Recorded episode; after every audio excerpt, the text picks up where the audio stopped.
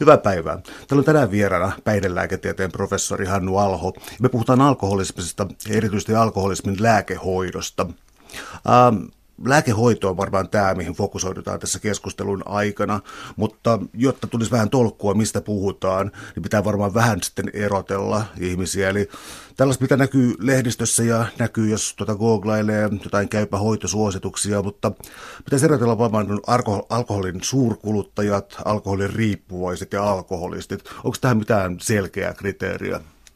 Joo, kiitos kutsusta ensinnäkin. Tämä on tietysti aina semmoinen aihe, mistä riittää puhuttavaa, koska alkoholi on yksi Suomen kansan suurimmista terveysriskeistä. Eli sitä kuluu liikaa. Kuluu liikaa, mutta tuohon sun kysymykseen, niin, niin, niin, tuota, noin, niin äh, siis alkoholiriippuvuudellahan on selvät niin sanotut diagnostiset kriteerit. Ja, ja sitten kun henkilö täyttää ne, niin voidaan sanoa, että joo, sulla on alkoholiriippuvuus ja siinä jos mennään niin kuin näin päin, ylhäältä alaspäin, niin, niin siinä ehkä se määräävin kriteeri on se, että henkilö käyttää alkoholia sillä tavalla, että hän ei enää hallitse sen käyttämistä. Eli käyttäminen on pakonomaista. Henkilö käyttää, vaikka hän tietää, että tästä on haittaa. Eli juo vähän niin kuin robotti.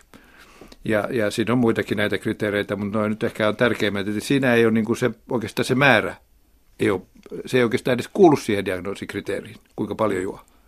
Että alkoholiriippuvuusdiagnoosi tulee muilla kriteereillä kuin sillä, kuinka paljon sä juot, vaan nimenomaan se, että hallitseeko sitä juomista vai ei. Onko nämä jotenkin selkeitä esimerkiksi, joskus on tullut vastaan sellainen, äh, sellainen tuota, määritelmä, että lähtee juomaan, että toistuvasti ylittää sen, mitä aikoi juoda. Kyllä, tai jotain kyllä tämän tuo on yksi kriteeri myöskin, joo. Kyllä, Uteliaisuutta kysyn sitten, että voiko tällaisen erottaa suhteellisen nuorella iällä, että lähteekö se sieltä kumpuamaan? Joo, kyllähän tietysti ennen kuin varsinaisesti voidään sanoa, että henkilöllä alkoholi riippuu, niin se vaatii aika pitkän harjoituksen, mutta kyllä, kyllä ei siinä ole mitään alaikärajaa sinänsä, että, että kyllä, kyllä alkoholiriippuvaisia riippuvuus voi tulla hyvin nuorellakin iällä. Mutta yleensä se on niin kuin vuosikymmenien eh, seuraus ja, ja eihän kukaan yleensä rupea heti juomaan runsaasti, vaan se alkaa pienestä ja sitten lisääntyy ja lisääntyy ja lisääntyy. Ja sitten kun se siirtyy siihen vaiheeseen, että sä et enää hallitse sitä juomista, niin silloin ollaan siinä alkoholiriippuvuudessa. Missä vaiheessa olisi syytä puhua alkoholismista? No alkoholismi on vähän mun mielestä vanhakantainen termi ja leimaava, vaan puhutaan mieluummin alkoholiriippuvuudesta. Se on se virallinen termi sille. sille ja, tuota noin, ää, ja, ja sitten jos ajatellaan näitä ihan uusia, nyt tuli ihan uudet niin tämmöiset diagnoosiohjeet, niin sillä puhutaan jopa alkoholin käyttöhäiriöstä. Eli vieläkin lievennetty sitä semmoista stigmaa, joka siihen liittyy, eli sitä se, semmoista häpeää. Eli pyritty, että kun joo sanotaan, että sulla on alkoholin käyttöhäiriö, vaikka oikeasti onkin alkoholiriippuvuus, niin silloin se henkilö ehkä ei tunne itseään niin leimatuksi. Nämä tällaiset leimaavuuskuviot on tietysti hyvin pitkiä historiallisesti. Tiedetään kaikki Turmiolan Tommi esimerkit ja, ja kuinka mies juo talon ja tota, vaimo, vaimo lentää hankeen. Ja tota, on tämän kaltaisia erilaisia riippuvaisuusmuotoja. Tähän kuuluu se, että alkoholismi juoppous on aina kuitenkin moraalinen kysymys. Mutta jos ruvetaan puhumaan sitten erilaisista tautimäärityksistä ja niiden nimistä, niin moni kavahtaa sitä ajatusta, että kyseessä voisi olla sairaus tai jollakin, että tuntuu, tulee sellainen tunne, että tuo ihminen ei ole moraalisesti vastuussa teoistaan ja sen takia tehdään jotain kyseenalaista. Kyllä, kyllä, kyllä, kyllä. Tuohan on hyvin, sanotaan, valitettavan tavallista, tavallista että juuri näin ajatellaan, että, että se ei ole sairaus ja se on tota, moraalistisen ihmisen oma ongelma ja itse tai jos sanotaan, että se on sairaus, niin sanotaan, että se on itse aiheutettu sairaus. Mutta eikö lihavuus ole ihan yhtä lailla itse aiheutettu sairaus? Tai kun sä lähdet lenkille ja nyrjätät nilkkas, eikö sekin ole itse aiheutettu sairaus? Ja, ja tuota, kaikkia sairauksia pitää minun mielestä hoitaa ihan tasavertaisesti samalla tavalla, eikä pistää mitään moraalisia – katsantoja siihen ja, ja niin kuin lääkärietiikkaan se ei nyt sovikaan oikeastaan, että, että pistettäisiin jotain moraalisia arvoja jollekin sairauksille, vaan kaikki sairaudet on samanarvoisia.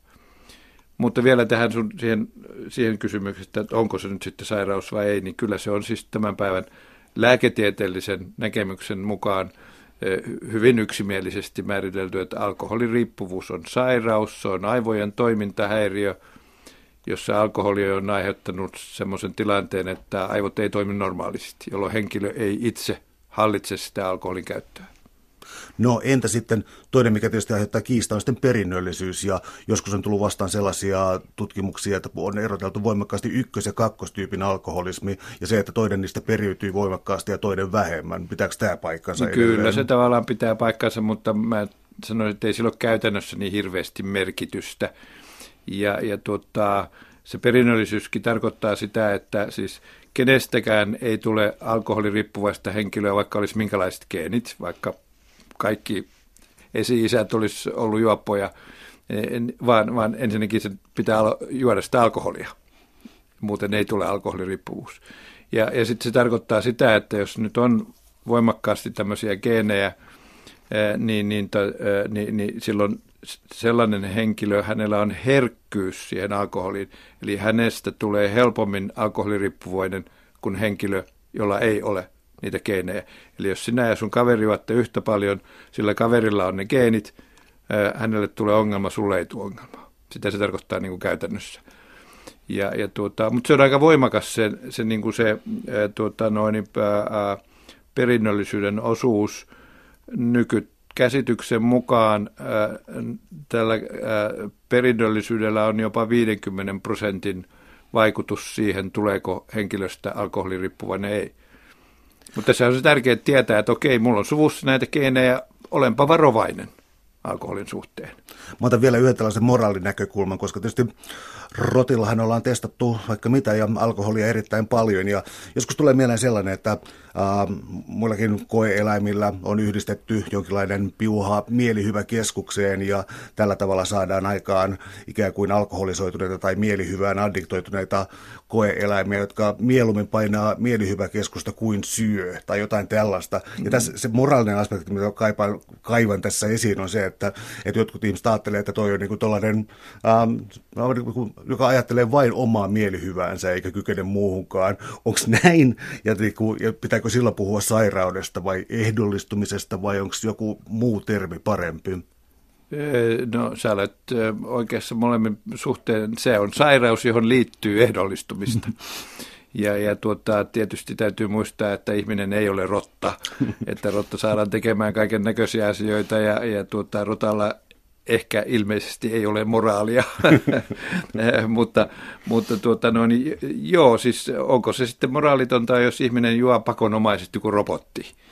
Niin, niin joo, jonkun näkemyksen mukaan se on, mutta mun näkemykseen mukaan se on, on sairaus, että ihminen ei voi sille mitään. Kun se ylittää sen tietyn rajan, niin silloinhan ihminen juo tahdostaan riippumatta. No lähdetään sitten suunnistamaan kohti paikkoja, mistä voisi löytyä apua. Täällä on siis tänään vieraana päihdelääketieteen professori Hannu Alho. Me puhutaan alkoholismista ja alkoholismin lääkehoidosta. Kun mä tarkastelin täällä nyt sitten tällaisia ää, käypähoitoluokituksia ja artikkeleita, mitä löytyy, niin terveysasemia esimerkiksi kehotettiin siis sellaiseen, että otetaan juominen puheeksi ja tehdään jonkinlainen mini-interventio. Onko tämä tehokasta? Se, se olisi erittäin tehokasta, jos sitä tehtäisiin riittävästi.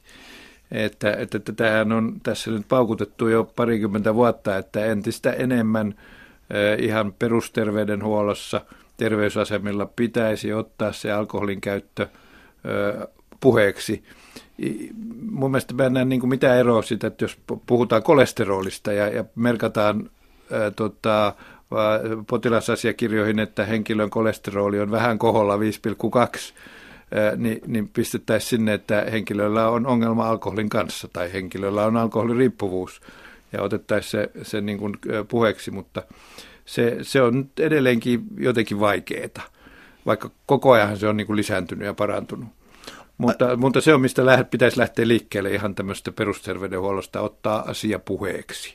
Aika hurja luku tuli vastaan noissa, että yleensä siis terveysaseman ähm, potilaista, niin naisista noin 10 prosenttia, miehistä jopa 20 prosenttia äh, potee jonkinlaista alkoholiriippuvuutta, ja että se tulee näin voimakkaasti näkyviin jo perusterveydenhuollossa. Kyllä, se on ihan oikea luku, ihan oikea luku ja, ja se menee, toi sama luku menee aika läpi koko terveydenhuollon, jos katsotaan tehohoitoa, joka on sitä kallista hoitoa, niin, niin sielläkin on jopa 2 prosenttia potilaista, niin, niin, tuota, noin, niin sen, jopa sen tehohoidon syynä saattaa olla alkoholi jollain tavalla. joko onnettomuus tai, tai jostain se on tullut sitten, mutta siis hurja, hurja lukuja, jos ajatellaan paljonko se maksaa meille, niin, niin siitä tulee aika isoja kustannuksia meille veronmaksajille tästä liiallisesta alkoholin käytöstä. Uh, mini-interventio toimisi siis, mutta jos tämä nyt ei jotenkin riitä, en mä nyt halua esittää mitään tällaista argumenttia, tällaista porttiteoria-argumenttia, mutta jos tällainen mini-interventio ei riitä, niin mihin sitä seuraavaksi törmää? Työpaikkalääkäriin, uh, huomautuksiin esimiehiltä, uh, itse hakeutuu jonnekin A-klinikalle, Mikä, onko tässä jotain niin kuin normaalia kaavaa? Tota, on, on hyvinkin kaavoja, mutta jos voidaan hiukan puhua siitä mini-interventiosta vielä toki, ensiksi lisää. lisää tota, no, niin se on, se on, se on tosi hyvä keino ja halpa ja yksinkertainen, mutta se on tarkoittu ennen kaikkea sitten näille alkoholin riskikuluttajille. Siis ei sitten oikeastaan enää, kun henkilöllä on jo alkoholiriippuvuus. Ja se, mistä sä oikeastaan aloitit tämän keskustelun, että mitä ne on ne eri tasot siinä alkoholin ongelmakäytössä. Ongelmakäyttö on se kattotermi. Niin, niin jos mennään sieltä alkoholiriippuvuudesta yksi pykälä alaspäin, niin silloin meillä on, tulee alkoholin riskikulutus – ja sitä taas voidaan mitata joko tämmöisellä audit-mittarilla tai siihen sillä, kuinka paljon henkilö juo viikossa. Ja sitten kun se ylittää tietyn rajan, miehillä 24, naisilla 16 viikossa, niin silloin henkilö on alkoholiriskikäyttäjä. Hän ei ole vielä siis alkoholiriippuvainen. Ja, ja tuota, noin, niin, silloin näille ihmisille se mini-interventio on tosi tehokas. Hyvin yksinkertaisella keinolla, kun siihen vaan puututaan ja sanotaan, että hei hei, sä nyt käytät vähän liikaa, että vähennä, vähennä vähäisen. Niin, niin, tuota, noin, niin hyvin monet tarttuu tähän neuvoon ja pystyy vähentämään. Eli, eli tuota, noin, niin, joo, minivinteri on hyvä, mutta miten sitten, jos, jos tuota, mini-interventio ei tehoa tai, tai tuota, on alkoholiriippuvuus, niin, niin, niin, tuota, noin, niin kyllä alkoholiriippuvuuttakin pitää osata hoitaa ihan terveyskeskustasolla – sitten kun mennään tämmöisiin, että, että siihen liittyy kaiken näköistä liitännäissairautta, eli depressiota, ää, tuota, pahimmassa tapauksessa tietysti sitten maksakirrosia tai, tai sydänrytmihäiriöitä tai sydämälaiva, niin silloin pitää sitten siirtää sitä jo vähän semmoisen erikoislääkäri erikoistasolla. Mutta kyllä tässä pitää olla niin kuin kaikki terveydenhuollon tasot mukana juuri sen takia, kun se on niin yleinen ongelma. Onko mitään sellaista tilannetta sitten, jos se ikään kuin perusterveydenhuolto ajattelee, että tämä on nyt karannut meidän käsistä ja johtaa jonnekin? Onko tässä jotain sellaista polkua tai annetaanko, ohjeistetaanko terveyskeskuksia tällaisilla? No tota, no niin, ää, ei mitään sellaista ohjeistusta ole, mutta sehän on taas niin kuin sen toimijan, lääkärin tai terveydenhoitajan arvioitava aina, missä se mennään, mutta – ehkä vähän turhankin helposti sitten työnnetään potilaita A-klinikalle tai, tai sanotaan, että menee AA-han. Ja, ja tuota, no, niin ajatellaan, että tämä on nyt tämmöinen tuota, noin, niin toivoton tapaus, että en voi tehdä asialle mitään. Ei mikään sairaus eikä mikään tapaus ole toivoton. Siirrytään tästä oikeastaan suoraan näihin metodeihin ja tuloksellisuuteen. A-klinikka on tässä jo mainittu ja AA-seura. Eli täällä on siis tänään vieraana päihdelääketieteen professori Hannu Alho. Me puhutaan alkoholismista ja sen lääkehoidosta. No näitä metodejahan riittää, mutta tota, mun silmäni avasi tälläkin radio tekemiselle tällainen...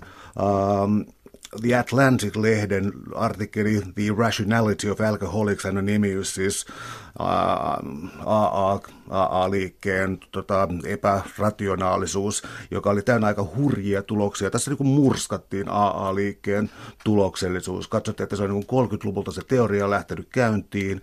Se on salaperäinen, tota, ne väärentää tutkimustuloksia. Sanottiin, että itse asiassa hoito onnistumissa on jotakin tuolla alle 10 prosentin. Ja tämä on vain tällainen, joka tulee esimerkiksi amerikkalaisessa kulttuurissa koko ajan vastaan. Tuomarit määrää tällaiseen hoitoon. Tämä artikkeli eli sun huomattavasti suuremmalla kokonaisuudella, tota, kokemuksella tai tiedolla tästä kaikesta, niin pitäisikö tämä AA-myytti romuttaa? No, no ei sitä romuttaa pidä, mutta, mutta totta kyllä tuossa kirjoituksessa on puhuttu ihan, ihan tuota, noin asiaa, asiaa ja, ja sitten siis tähän liittyvä, en tiedä onko se sulla listalla siellä, mutta, mutta tuota, Prisma TVssähän tuli äskettäin sellainen ohjelma, jossa, joka perustuu oikeastaan tähän samaan ää, näkemykseen hyvin paljon ja sen varmaan aika monikin on nähnyt, nähnyt mutta joo, ää, mutta kyllä, kyllä sehän on fakta, että kyllä AAsta on joillekin henkilöille hyötyä, kenelle se sitten sopiikin, mutta sehän ei sitten aika monelle ihmiselle sovi se sen tyyppinen asian käsitteleminen.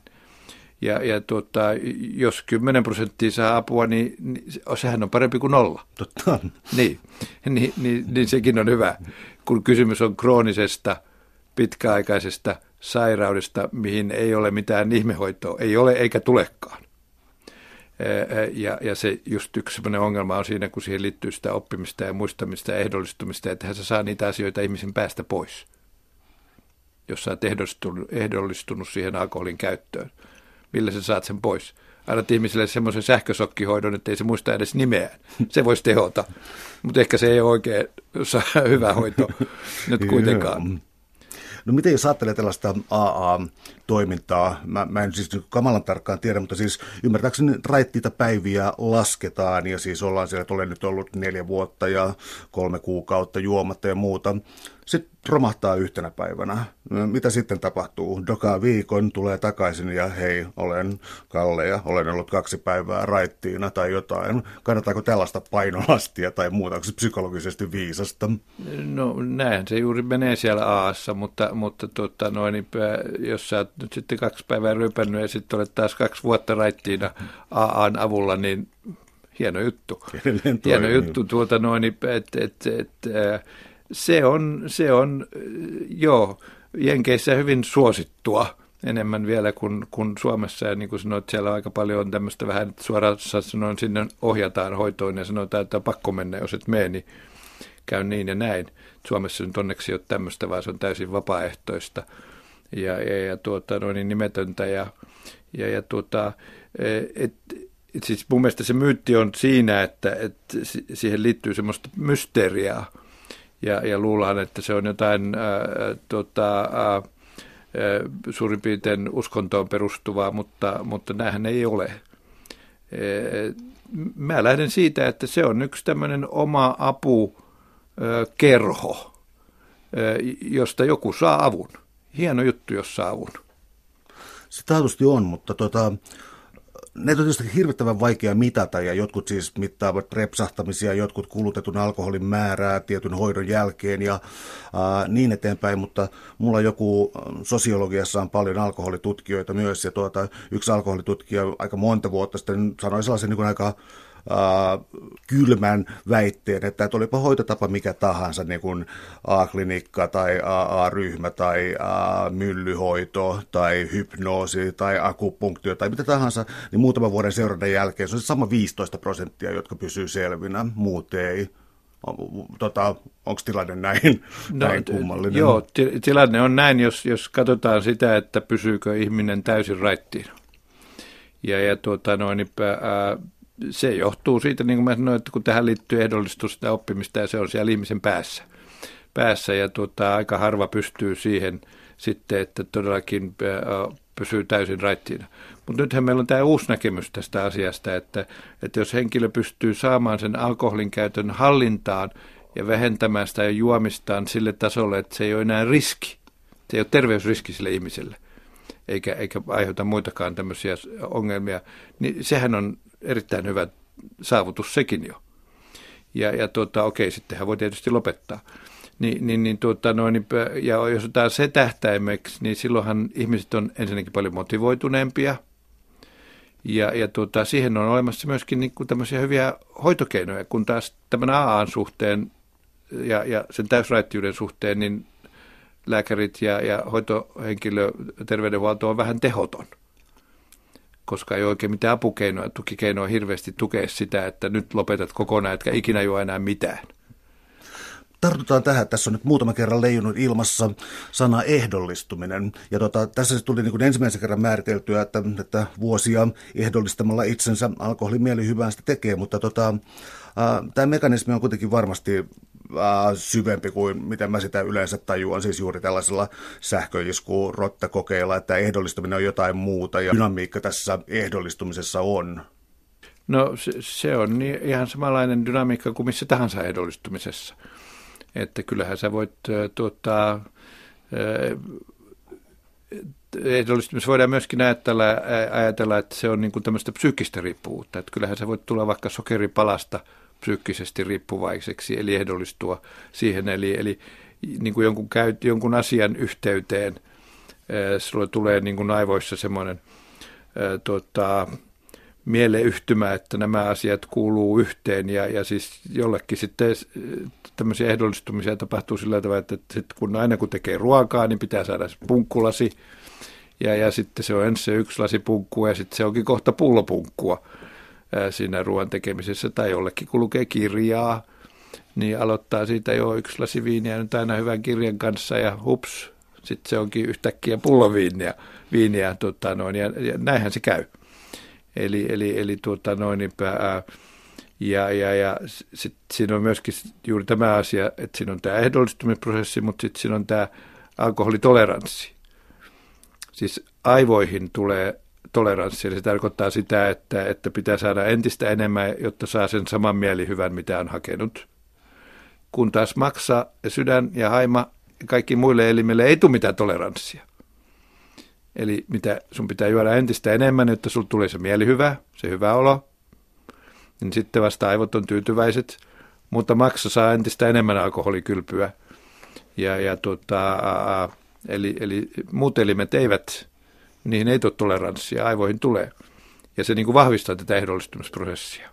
Pitääkö sellainen addiktioanalyysi paikkansa, joka on tullut joskus vastaan jossakin uhkapeleissä ja tupakoinnissa, en muista missä kaikessa, mutta on myös määritelty sillä tavalla, että kun on tarpeeksi pitkällä tässä ehdollistumisessa, niin ei enää kykene saavuttamaan sitä nautintoa, vaan se mitä kyetään korkeintaan saavuttamaan on normaali tila. Että ollaan jossakin deprivaatiotilassa muutoin ja sitä tällä tavalla vaan päästään normaalitilaan. Pitääkö tämä paikkansa? Pitää, juuri näin, juuri näin.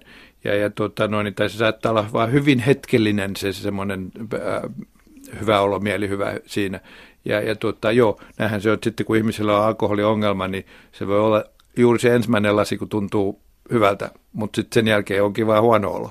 Koska sä että no, ei tästä nyt taas mitään, ei minusta mihinkään, ja taas mä juon, ja, ja, ja tuota, noin, niin, ää, ja, ja sitten tuleekin vaan entistä huonompi olo, ja sitten ottaa siihen vähän lisää viinaa, kun on entistä huonompi olo, eli sitten joutuu semmoisen kierteeseen.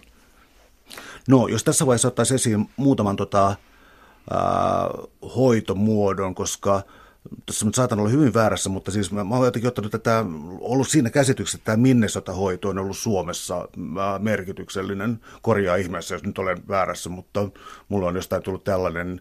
Niin tota, mikä tämä on tai myllyhoito, mitä ne pitää sisällään? No Minnesota ja myllyhoito on hyvin, hyvin samantyyppisiä hoitoja, nehän on molemmat tämmöisiä tähän AAhan ja täysraittiuteen perustuvia – lääkkeettömiä hoitomuotoja, jotka on niin kuin Jenkeistä tullut, että Suomessa on myllyhoito on se.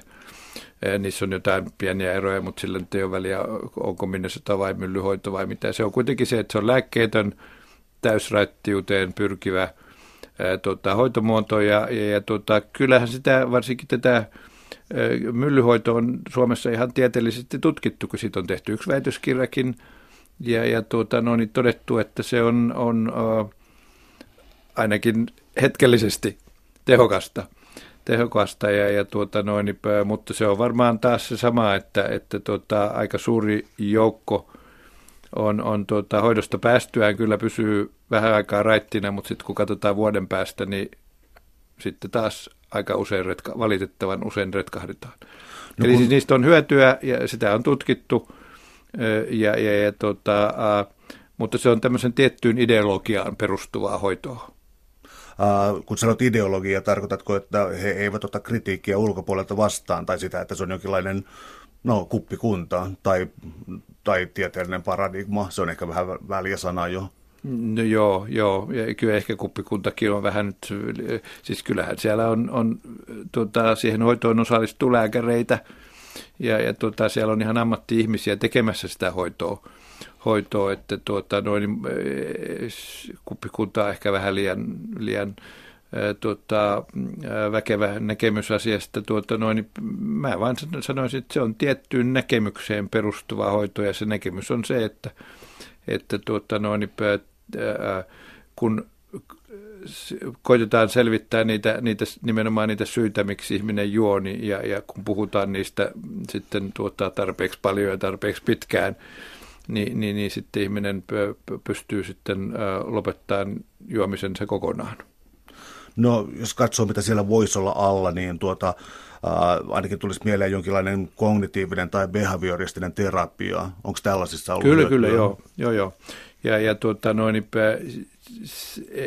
kyllä kai myllyhoidossakin sen tyyppistä hoitoa nyt vähän tehdään, mutta se ei varsinaisesti ole niin kuin se peruslähtökohta siellä, peruslähtökohta siellä vaan, vaan, vaan tuota, noin, se on sitten tuota, noin, mutta et, joo, tämmöiset kognitiiviset oppimiseen perustuvat ja motivoivat terapiat, niin ne on niin kuin, tutkimuksen mukaan niitä kaikkein tehokkaimpia tuota, noin, hoitomuotoja alkoholiriippuvuuden hoitoon. Sen sijaan tämmöinen dynaaminen terapia, eli, eli semmoinen terapia, missä käydään läpi sitä, miksi eppä juo, niin, niin sillä taas ei näytä olevan oikein mitään tehoa. Ei kannata mennä vuosien psykoanalyysiin. No ei alkoholiriippuvuuden suhteen.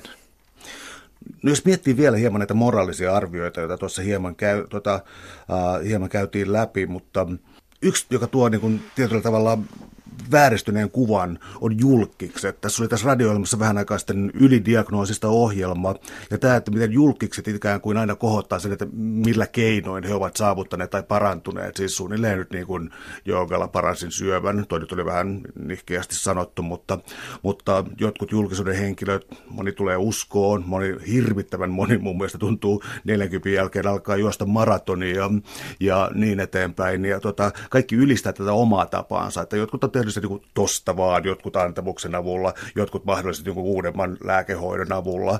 Ja tota, tämä antaa sitten väärän kuvan, tämä julkiskuva, että se ei niin kuin edusta sitä alkoholiongelmaisten populaatiota lainkaan.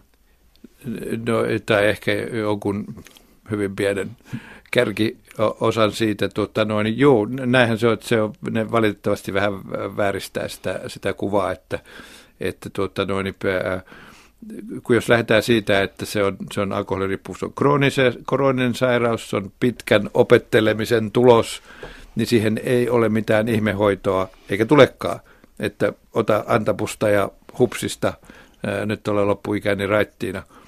Ää, niin kuin joo, aika, aika paljonhan meillä on näitä tämmöisiä esimerkkejä. Tuota, tietysti sitten on toisiakin julkisuuden henkilöitä, jotka myöntää, että joo, minulla on alkoholiriippuus ja aina välillä olla raittina ja sitten taas kaikki on päin mäntyä.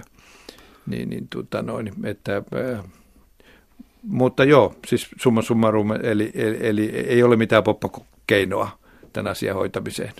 Joskus kuulee sen väitteen, mitä mäkin tuossa selvästi niin kuin takaraivossa ajattelin, tämä ää, maratonin juokseminen. Ja mun kysymys varmaan on suunnilleen se, että voiko addiktion korvata toisella addiktiolla, vai onko esimerkiksi naltraksonin lääkitys, johon kohta tullaan, onko se alkoholispesifi?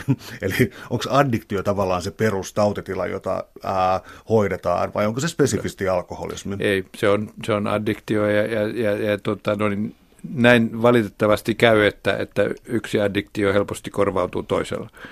toisella ja, ja tota, no, niin siihenkin pitäisi niin kuin tavallaan vähän osata varautua. Eli silloin kun henkilöstö on tullut riippuvainen, olipa nyt sitten mikä riippuvuus tahansa, niin se on silloin tämän tietyn aivojärjestelmän, jossa, jossa nyt se, se mielihyvä on se tärkeä asia, niin sen niin kuin tavallaan semmoinen yliherkistyminen.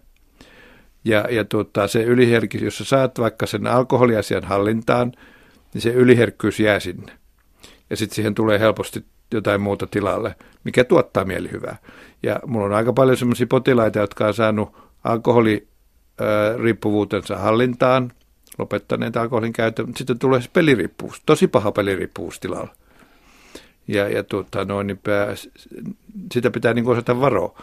Ja, ja okei, sitten jo, jo, jo, jostakin tulee himomaratonari, ja, ja tota, okei, sitten menee nivelet tai jotain muuta.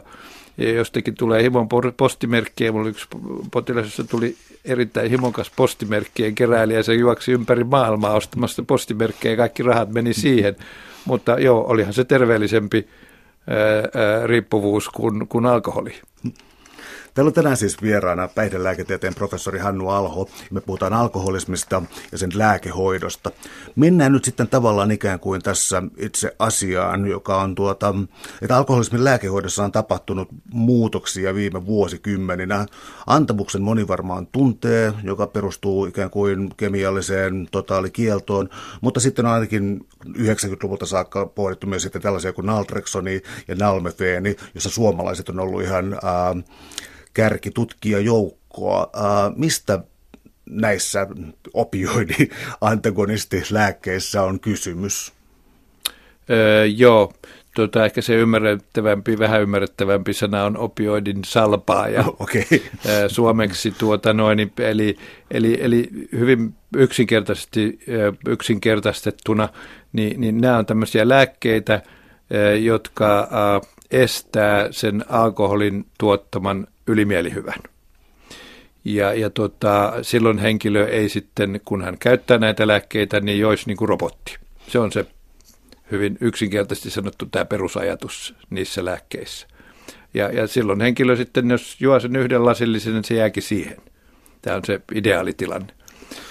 Tässä ei ole kuitenkaan siis mitään sellaista, että me tarvitaan, että tämä mielihyvä yhteys sitten nähtävästi tässä katkeaa, mutta se ei perustu siis sellaiseen niin kuin voimakkaaseen pahanolon tunteeseen tai joihinkin tällaisiin antamushoitoon liittyviin asioihin, jotka tekee alkoholista, alkoholista niin kuin äärimmäisen epämiellyttävää tai jopa hengen vaarallista, Joo. että tähän se ei mitenkään kohdistu. Ei, ei tämä on siis täysin päinvastainen, että tuo oli oikein hyvä, että, että kun sä sanoit tuon, että, että siis nykykäsityksen mukaan antapus on jopa hengenvaarallinen. Että esimerkiksi jos sulla on taipumus rytmihäiriöihin ja sitten tuota, noin, niin silloin antapus, ja jos siihen tulee pisarakin, alkoholi voi olla henkivaarallinen. Ja, ja sitten antapushan tekee sen, että alkoholi muuttuu tämmöiseksi asetaldehdyksi, joka on karsinogeeni. Eli sä myrkytät itseäsi. No ei kuulosta. Niin. Eli, eli se on, se on niin kuin se tämmöinen todellinen, sanoisinko, pelote ja e, este. Mutta kun siinä on se ongelma, että, että okei, henkilö voi olla vaikka vuoden antapuksella – niin siinä ei välttämättä paru sitä oppimista. Ja sitten sit, sit voi ruveta juomaan kahta kauheammin sen jälkeen. E, Mutta kun taas tähän toiseen lääkeryhmään, missä niin kun, ä, pyritään vähentämään sitä sen tietyn aivoalueen yliaktiivisuutta, ja, ja tuota, sitten aina, jos siihen, siihen pitäisi liittää myöskin tämmöinen jonkunnäköinen ä, terapia ja hoito, ettei pelkkä lääke, niin, niin, niin silloin siihen terapiaan ja hoitoon nimenomaan kuuluu se poisoppiminen ja, ja, ja että et opitaan hallitsemaan sitä alkoholin käyttöä ja, ja opitaan tunnistaa niitä riskitekijöitä ja niitä tilanteita. No tämä on sitten tällainen, joka sitten mun nähdäkseni ainakin näillä keskustelupalstoilla on sitten aiheuttanut tätä hämminkiä ja kun tämä ohjelma, ohjelma esitti tämä Prisman ohjelma, josta mainitsit, niin äh, sillä suunnilleen kärjistetty mielipide oli se, että jollekin potilaalle määrätään naltreksonia tai nalmefeeniä ja sitten lääkäri antaa suosituksen, että me dokaamaan ja niin kokeile, miltä se tuntuu, joka tavallaan niin tuli siihen, ikään kuin ehtona siihen, että nimenomaan tähän poisoppimiseen. Kyllä, kyllä. Että ei enää yhdistä. Äh, ja sitten mun kysymys on, ja nyt mulla ei todellakaan lääketieteellistä kompetenssia. Sanotaan, että joku on dokannut 30 vuotta ja tämä on niin kuin säilynyt kuitenkin sitten vielä hengissä siinä ja tota, tämä ehdollistuminen on näin totaalista. Jos sitten siirtyy vaikka tällaiseen dopamiin, dopamiinisalpaajaan, niin tota, voiko se poisoppiminen olla paljon nopeampaa? Mä tarkoitan, että siihen ei mene toista 30 vuotta, että oppii pois. Kyllä, siihen todennäköisesti menee se toinen 30 vuotta. Ja, ja tuota, joo, mäkin näin sen ohjelman ja, ja tuota, noin, niin, ää, se, se, se perustuu taas vähän tämmöisen rottakoen näkemykseen tästä asiasta. asiasta tuota noin, et, sehän ei pidä paikkansa, että, että, että sen lääkkeen kanssa ihmisen pitää juoda alkoholia. Ja, ja, ja tuota noin, ää, ää, me voidaan palata siihen myöhemmin. Mutta, mutta tuota noin, ää, joo, kyllä, kyllä se, ei, se, ei tämä lääke mitenkään nopeuta sitä poisoppimis poisoppimista siitä ehdollistumisasiasta. Eli se, kyllä se kestää pitkään. Täällä on tänään siis vieraana päihdelääketieteen professori Hannu Alho. Me puhutaan alkoholismista ja sen lääkehoidosta. Tuolla lukee esimerkiksi, kun katsoin Farmaka Fennikasta, se lukee, että tota, nämä lääkkeet myös äh, vähentää retkahtamisen äh, määrää, käytetyn alkoholin määrää ja luultavasti myös niin kuin hinkua käyttää alkoholia. Miten nämä kaikki kolme tulee kuitenkin tässä lääkkeessä? Se on, se on muista aika mieletön tulos, jos tämä näin toimii. Mm, joo, se tulos on aika hyvä, jos se näin toimii. Mutta joo, täytyy muistaa, että ne ei ole mitään ihmelääkkeitä ensinnäkään. Toisille tehoa vähän paremmin ja toisille vähän huonommin tai ei ollenkaan. Ja, ja tuota, mutta nehän kaikki kuuluu, niin kuin, ne on kaikki oikeastaan sama asia. Se, että kuinka paljon sä juot, tuota, juotko sä tämmöistä niin kuin, ää, retkahtamista heavy drinking, eli, eli siihen, että juo humalahakuisesti – tai se, siihen, kuinka paljon juot kokonaisuudessa, niin ne on kaikki sitä samaa ongelmaa, vaan eri palasia. Ja, ja tuota, jos niin kuin näissä hoidoissa on nimenomaan tavoitteena se, että henkilö vähentää alkoholin käyttöään sille tasolle, että siitä ei ole enää riski. Ja sitten täytyy muistaa, että se riskiin kuuluu kaksi osiota. Siihen kuuluu se kokonaiskulutus, paljonko viikossa kuluu, ja se, että kerralla et koskaan joisi humalahakuisesti. Eli se on se miehillä se, se yli, yli kuusi annosta ja naisilla yli viisi, kuusi, seitsemän, naisilla viisi annosta. Eli, eli tuota, no, niin, nämä on kaikki komponentteja siitä ongelmajuomisesta. Ja jos niitä saadaan tällä lääkityksellä hallintaa ja vähennettyä, niin silloinhan se on kaikki kotiin päin. Eli jos mä vähän kärjistän ja kun niitä keskustelupalstoja, niin kyseessä ei ole lääke, että jipii nyt dokaamaan, siihen on keksitty ei, lääke. Ei, ei, ei, ei, että se, se ei ole, ja tässä on aika semmoinen, mitä sanoisiko, hauska analogia, jos ajatellaan näitä kolesterolääkkeitä, että jos sulla on kolke kolesteroli, niin sitten kun sanotaan, että joo, että syö nyt enää makkaraa, etkä rasvoja, etkä mitään – sitten sulla aloittaa se kolesterolilääkitys, ja sitten useimmiten käy näin, että sitten ne ihmiset, jotka oli saanut jollain tavalla sitä makkaraa vähennettyä, niin kolesterolilääkkeen kanssa rupeaa syömään kahta kauemmin sitä makkaraa, ja sitten se tilanne on loppujen lopuksi paljon pahempi kuin se alkutilanne. Eli, eli siis niin kuin tämän tyyppiset lääkkeet, jotka niin kuin, tällä tavalla vaikuttaa ihmisen käyttäytymiseen, niin, niin, niin, niin tuota, ei, ei, ei ne todellakaan ole mitään ihmelääkkeitä. Että otat tämä yksi nappi, niin saat mennä dokaamaan, tai otat tämä yksi nappi, niin sitten ei enää alkoholi maistu ollenkaan. Hmm. No, tämä on tärkeä erottelu tässä, mutta tota, ähm, kuinka suurista alidiagnoosista, alidiagnoosi on ehkä väärä, mutta alilääkehoidosta, alilääkitsemisestä Suomessa voidaan puhua, koska äh, tullut myös vastaan selkeästi näissä, näissä aihetta käsittelevissä lääketieteellisissä tutkimuksissa, että monilla depressiopotilailla on sekundaarisena ongelmana päihdeongelma, ja sitten taas monilla, joilla on esimerkiksi alkoholi, alkoholismi, alkoholiongelma, on sitten taas ähm, depressio, jota ei ole lääkitty, mutta milloin nämä voidaan erotella? Siis kun alkoholismihan aiheuttaa depressiota, niin tota, Kyllä, depressio joo. johtaa alkoholismiin. Kyetäänkö tekemään sellainen erotusdiagnostiikka, kumpi oli ennen? Tota, no, niin, äh, joo, eli tämä on, tämä on ikuisuuskysymys, kumpi tuli ensin, muna vai kana, äh, myöskin tässä alkoholiasiassa. Mutta mun mielestä se ei ole äh, tuota, no niin kauhean tärkeä nyt sitten välttämättä, että joo, psykiatrit mielellään tietysti haluaa nyt aina saada selville, kummasta on kysymys, tuota, joka ei tietysti kauhean helposti onnistu, niin, niin mun mielestä tärkeä asia on se, että jos ihmisellä on depressio, niin se pitää hoitaa. Piste. Ja, ja tuota noin, niin näinhän se toki on, että alkoholi aiheuttaa ää, sinänsä jo depressiota, ja, ja sitten taas, jos henkilöllä on depressio, eli että se on primääridepressio, niin, niin alkoholi on ehkä maailman eniten käytetty lääke sitaateissa depression hoitoon. Ja sitten se vaan pahentaa sitä tilannetta.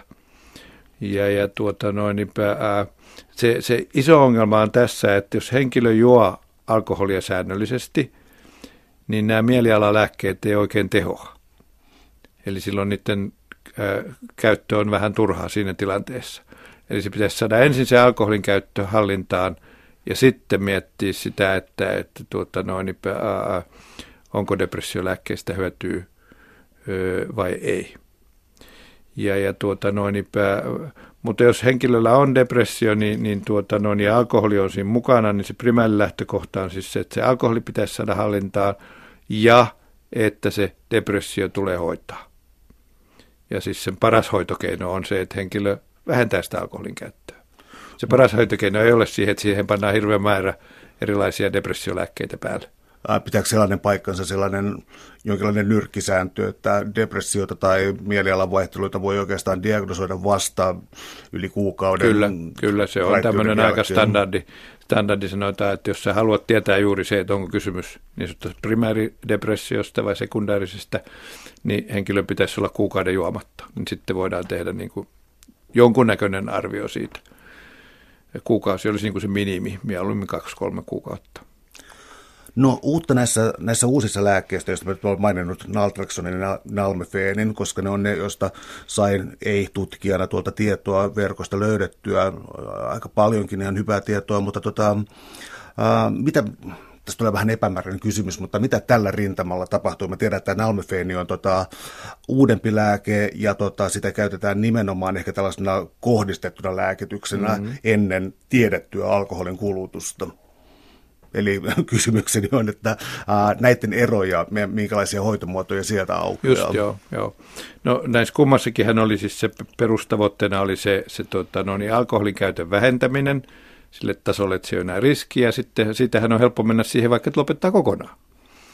Eli, eli tietysti voidaan ajatella, jos nyt puhutaan sitä ensisijaisesta tai sitten lopputavoitteesta, niin henkilö, jolla on – alkoholin kanssa ongelma, niin aina hyvä lopputavoite on se, että lopettaa kokonaan. Okei, mutta ei se aina ole ihan tarpeellista. Joskus riittää, että saadaan se hallinta. Niin sitten okei, siihen sun kysymykseen, että, että tuota, mitä uutta ja mitä eroa näillä lääkkeillä on. Naltrexoniahan on jo, jo ollut Suomessa käytössä vuodesta 1996 lähtien, mutta, mutta tuota, sen niin kuin semmoista oikeaa käyttötapaa ei, ollut, ei ole oikein ymmärretty. Ja, ja tuota, sen oikea käyttötapa tuli tässä Prisman ohjelmassa esiin. Eli, eli sekin lääke pitäisi, jos sitä käytetään, niin kohdistaa siihen alkoholin käyttöön. Tai pitäisikö vielä sanoa tarkemmin, kohdistaa siihen, että, että joku asia ää, saa aivoissa tämän alkoholimielihyväalueen yliaktivoitumaan. Siis alkoholihan sen tekee aina, mutta senhän voi saada muutkin asiat aikaiseksi. Mä jo viittasin siihen aikaisemmin, että, joku, että just tämmöiset ehdollistuneet asiat, että ruoan laittaminen tai kirjan lukeminen tai alkon ohi käveleminen tai näet jossain skumppalasin tai mainoksen, niin sitten pim, aivossa tapahtuu jotain ja sitten sä menet kuin robotti ja kävelet alkoon ja, tai, tai juot ää, alkoholia. Niin, niin, tuota, no, niin, niin siis nämä molemmat lääkkeet niin kuin, ää, vaikuttaa tähän ja, ja, ja, ja silloin se pitää kohdistaa tähän ongelmaan. Eli, eli silloin se oikea käyttöohje on, että se pitäisi ottaa tämä lääkitys ennen ö, alkoholin käyttöä tai ennen tämmöistä tilannetta, missä ö, mahdollisesti tapahtuu se mielihyväalueen yliaktivoituminen. Mutta sitä voi käyttää siis ehdottomasti myös niin, että ää, tarkoitus on, niin kuin, että tänään en mene dokaamaan, tänään kyllä, en kyllä. mene dokaamaan ja ottaa nimenomaan. sen silleen. Siis nimenomaan. sitä, sitä nimenomaan. ehdollistamaan. Nimenomaan. Joo. Se on tämmöinen riskitilanne. Mm. Tuota, mm. Sanotaan nyt siis, niin mä aina potilaalle kerron tämmöisiä esimerkkejä, että milloin, miten sitä tulisi käyttää tämä lääkettä, niin yksi hyvä tämmöinen, että jos sä lähdet nyt vaikka laivalla Tallinnaan, jossa on varmasti aika suuri riski e, tuota, nyt sitten aloittaa dogaamaan, niin silloin sä otat sen tabletin tunti ennen kuin sä asut laivaan. Ja sitten jos hyvin käy, niin sä et ota pisaraakaan. Jos käy vähän huonommin, niin sitten juot vähän vähemmän. Jos käy oikein huonosti, niin sitten juot ihan entisen tahtiin. Mutta se on kuitenkin suurempi todennäköisyys se, että juot vähemmän tai et juo ollenkaan. Mielenkiintoinen tässä dopamiini-endorfiinijärjestelmässä on myös se, että kun katselin tuon lääkkeen pelättyjä kysymyksiä, niin oli vakuutuksia siitä, että tämä dopamiinipalkitsemisjärjestelmä, niin naltraksoni ei häiritse muita mielihyvän tuotteita, kuten urheilua tai seksiä. Pitää sitä paikkansa, onko tällä eri dopaminerginen vaikutus? Joo, hyvin sä olet näihin asioihin perehtynyt. Tuota, no, niin, se, se, se, tuota, joo, tätä on ihan oikein tutkittukin ja, ja kyllä sitä nyt aika paljon näyttöä, että se ei niin kuin vähennä seksihaluja ja ja, ja tuota, noin, niin näitä muitakaan mielihyvää asioita. Ja, ja tuota, se nyt taas tietysti periaatteessa, jos sanotaan, että sä ottaisit sen Naltrexonin pillerin aina tunti ennen kuin harrastat seksiä, niin kyllä sitä voisi varmaan tapahtua sitten jotain, että, että se ei tuntuisikaan enää ihan yhtä mukavalta kuin aikaisemmin. mutta, mutta silloinhan se olisi se lääkkeen väärinkäyttöä. Ja, ja joka tapauksessa, ajatellaan, mitä nämä lääkkeet tekee, niin ne, estää sen, ne ei estä niin kuin tavallaan sitä normaalimielihyvää. Ne ei estä alkoholistakaan sitä normaalimielihyvää, vaan ne estää sen ylimielihyvän. Ja, ja yksi potilas, kun mä sitä koitan kysyä, että miten, kerron nyt, miten tämä lääke vaikutti, niin yksi kaveri, joka joi olutta, joka ilta meni kymmenen tuoppi olutta, eli aikamoinen määrä, sai sen hallintaan ja sanoi, että joo, kyllä se nyt edelleenkin se ensimmäinen tuoppi olutta maistuu ihan yhtä taivaalliselta kuin aikaisemminkin. Mutta sitten toinen maistuu jo väljähtäneelle kaljalle ja kolmas on jo ihan niin kuin vettä. Että ei, ei se maistu sitten enää, että ei sitä sitten, en mä nyt enää juo sitä kolmatta. Yksi noista ehdollistumisen muodoista on kyllä siis, ihmismieli on kyllä katala, mutta mä luin sellaista tutkimuksessa, jossa tuota narkkareita, no se on vähän liian demonisoiva sana, sanotaan, että vaikka vahvojen huumeiden kanssa huonosti toimeen tulevia ihmisiä, niin tota, tar, tota, lääketieteellinen tutkimus, jossa sitten tota, näille narkomaaneille annettiin ää, amfetamiinia tai heroinia, jossa ei ollutkaan mitään euforisoivaa ainetta, vaan niitä, jotka tuottaa sivuvaikutuksia, sydämen tykytystä, hikoilua, jotakin tällaisia, mitkä yhdistyy sen aineen käyttöön. Mutta siinä olikin tässä tutkimuksessa oltiin poistettu nämä euforisoivat vaikutukset sitten tästä, mutta käyttäjät siitä huolimatta oli tottunut niihin sivuvaikutuksiin ja oli ihan tyytyväisiä, että tämä tässä toimii. Eli tunnistettiin tämän tilan. Mm. Ja tota, ähm, onko sellainen ryhmä alkoholista ja esimerkiksi sellainen, joka ei tunne mielihyvää enää viinan juomisesta, jota ei tavoiteta tällaisilla lääkkeillä? Joo, kyllä, kyllä. Siis siinä mielessä, kun, kun, sit, kun se on tarpeeksi niin kuin pitkälle mennyt, niin eihän se viinajuominenkään aiheuta enää mielihyvää, vaan se aiheuttaa mielipahaa. Mutta, mutta kyllä heillekin tämän tyyppisestä lääkityksestä on apua. Et silloin se on vaan vähän niin kuin pitempi kestoinen. Että tässä voi vähän ajatella tämän, näiden opioidin salpaajien suhteen se, että mitä pitemmälle se on mennyt ja mitä vakavampi se on se riippuvuus. Sen huonommin nämä lääkkeet tehoaa ja sen paremmin nämä tehoaa, mitä varhaisemmassa vaiheessa se on. Toisaalta sitten kyllä tutkimukset on näyttänyt näin, että, että, että varsinkin tämä nalmefeenilääke näyttää tehoavan kaikkein parhaiten niille ihmisille, jotka juo kaikkein eniten – mutta ehkä nekään ei ole vielä ajallisesti juonut niin pitkälle, että se olisi niin kuin jo ihan semmoinen täysin robotinomainen juominen, mistä ei enää tule mitään mielihyvää. Uh, tämä Prismassa esitetty dokumentti One Little Pill, muistaakseni nyt englanninkieliseltä nimeltään, Kyllä, niin joo. se oli myös saanut sitä vähän kritiikkiä. Mä olin katsonut, että, että Yle on nyt esittänyt mainosfilmin, mutta mä en nähnyt tässä oikein sitä mainosfilmin aspektia, koska lääketehtaat ei nyt tunnu tästä kauheasti, kauheasti kuitenkaan nettoa, vaan Naltraxonikin on vanha lääke. Ja, kyllä, ja, kyllä, joo, sillä ei ole enää mitään patenttia. Että mä en oikein ymmärrä, mitä siinä mainostettiin. Siinä ehkä mainottiin tätä eh, herra Sinclair, joka muuten on Suomessa – koko tieteellisen uransa tehnyt, valitettavasti menehtyi toissa viikolla. Tuota noin, mutta siis joo, siinä mainostettiin tätä, tätä tuota, ideaa. No, ideaa ja niin kuin sä sanoit, niin, niin tuota, ei lääketehtailla ole oikein minkäännäköistä intressiä, varsinkaan tähän naltrexoniin, koska siitä on kaikki patentit mennyt ja se on halpa lääke ja, ja, ja tuota, ei sitä, sitä ei markkinoida millään tavalla. No mennäänpä nyt tohtori Sinclairin sitten, mä en tiennyt tätä kuolemantapausta, mutta sitä suuremmalla syyllä nostetaan esiin nyt sitten Sinclair-hoito ja minkälainen vaihtoehtoinen muoto se olisi ja kannattaisiko sitä kasvattaa sen ää, käyttöä Suomessa alkoholiongelmiin?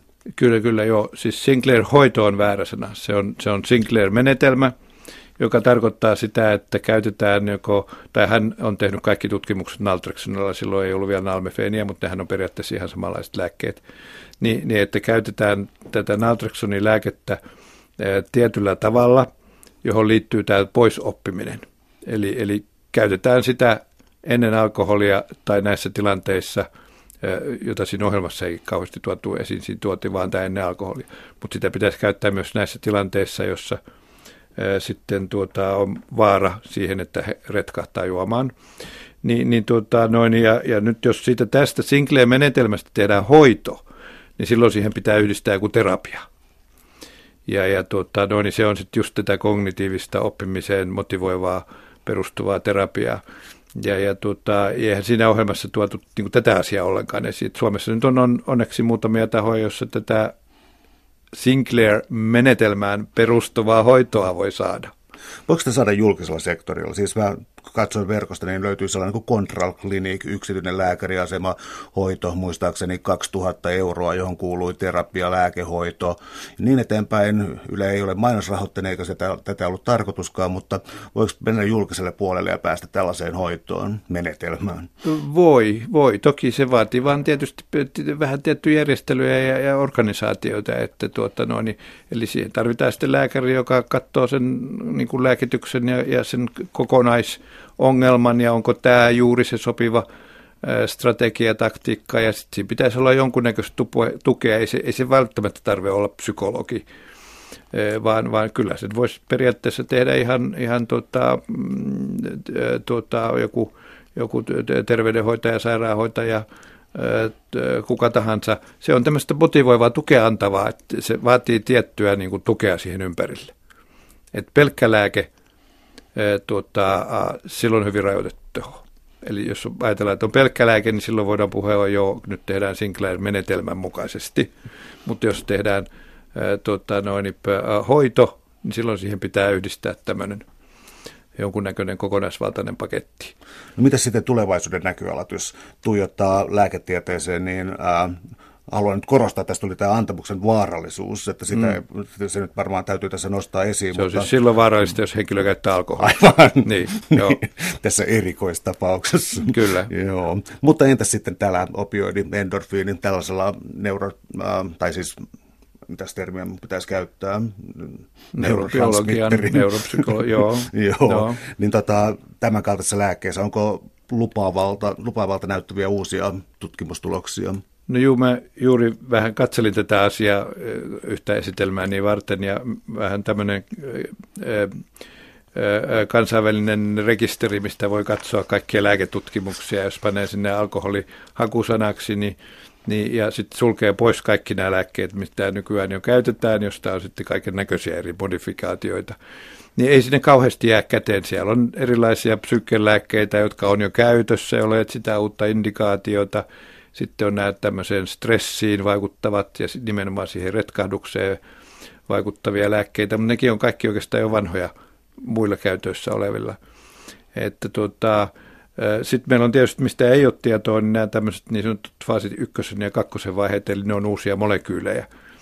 Uusia molekyylejä, että jotain saattaa tulla sieltä glutamaattipuolelta, se on yksi, joka tätä säätelee nimenomaan tätä raittiina pysymistä ja näin poispäin.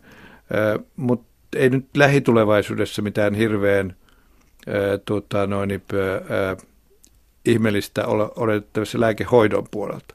Sen sijaan mielenkiintoisia oli, oli tämmöisiä uusia, tähän voidaan tehdä tämmöistä neuromodulaatiota ja, ja magneettistimulaatioita ja kaiken näköisiä tämmöisiä, joilla vaikuttaa suoraan niin kuin hermojen toimintaa. Ja sitten tietysti ihan uusi valtaus tällä alalla on – tuota, no niin siis Parkinsonin hoitoonhan on kokeiltu tämmöistä, että pannaan aivoihin semmoinen implantti sinne tuota, noin niin kohtaan, missä Parkinsonin taudissa puuttuu sitä dopamiinia. Ja samanlainen pannaan alkoholisteelle ja, ja tuota, sitten stimuloidaan aina sitä aluetta, kun tekee mieli viinaa. Ja, ja tämmöisiä kokeita on menossa jo Jenkeissä, Jenkeissä että tuota, mutta, mutta sieltä puolelta varmaan löytyy jotain, jotain tulevaisuudessa uutta, mutta ei nyt ihan lähivuosina mitään. Jäämme odottelemaan. Ilmeisesti kuitenkin yhteistä näille on halu vähentää radikaalisti alkoholikäyttöä tai lopettaa se. Kyllä, kyllä. Näin on. Suuri kiitos keskustelusta Hannu Alho. Kiitos, mielenkiintoinen keskustelu.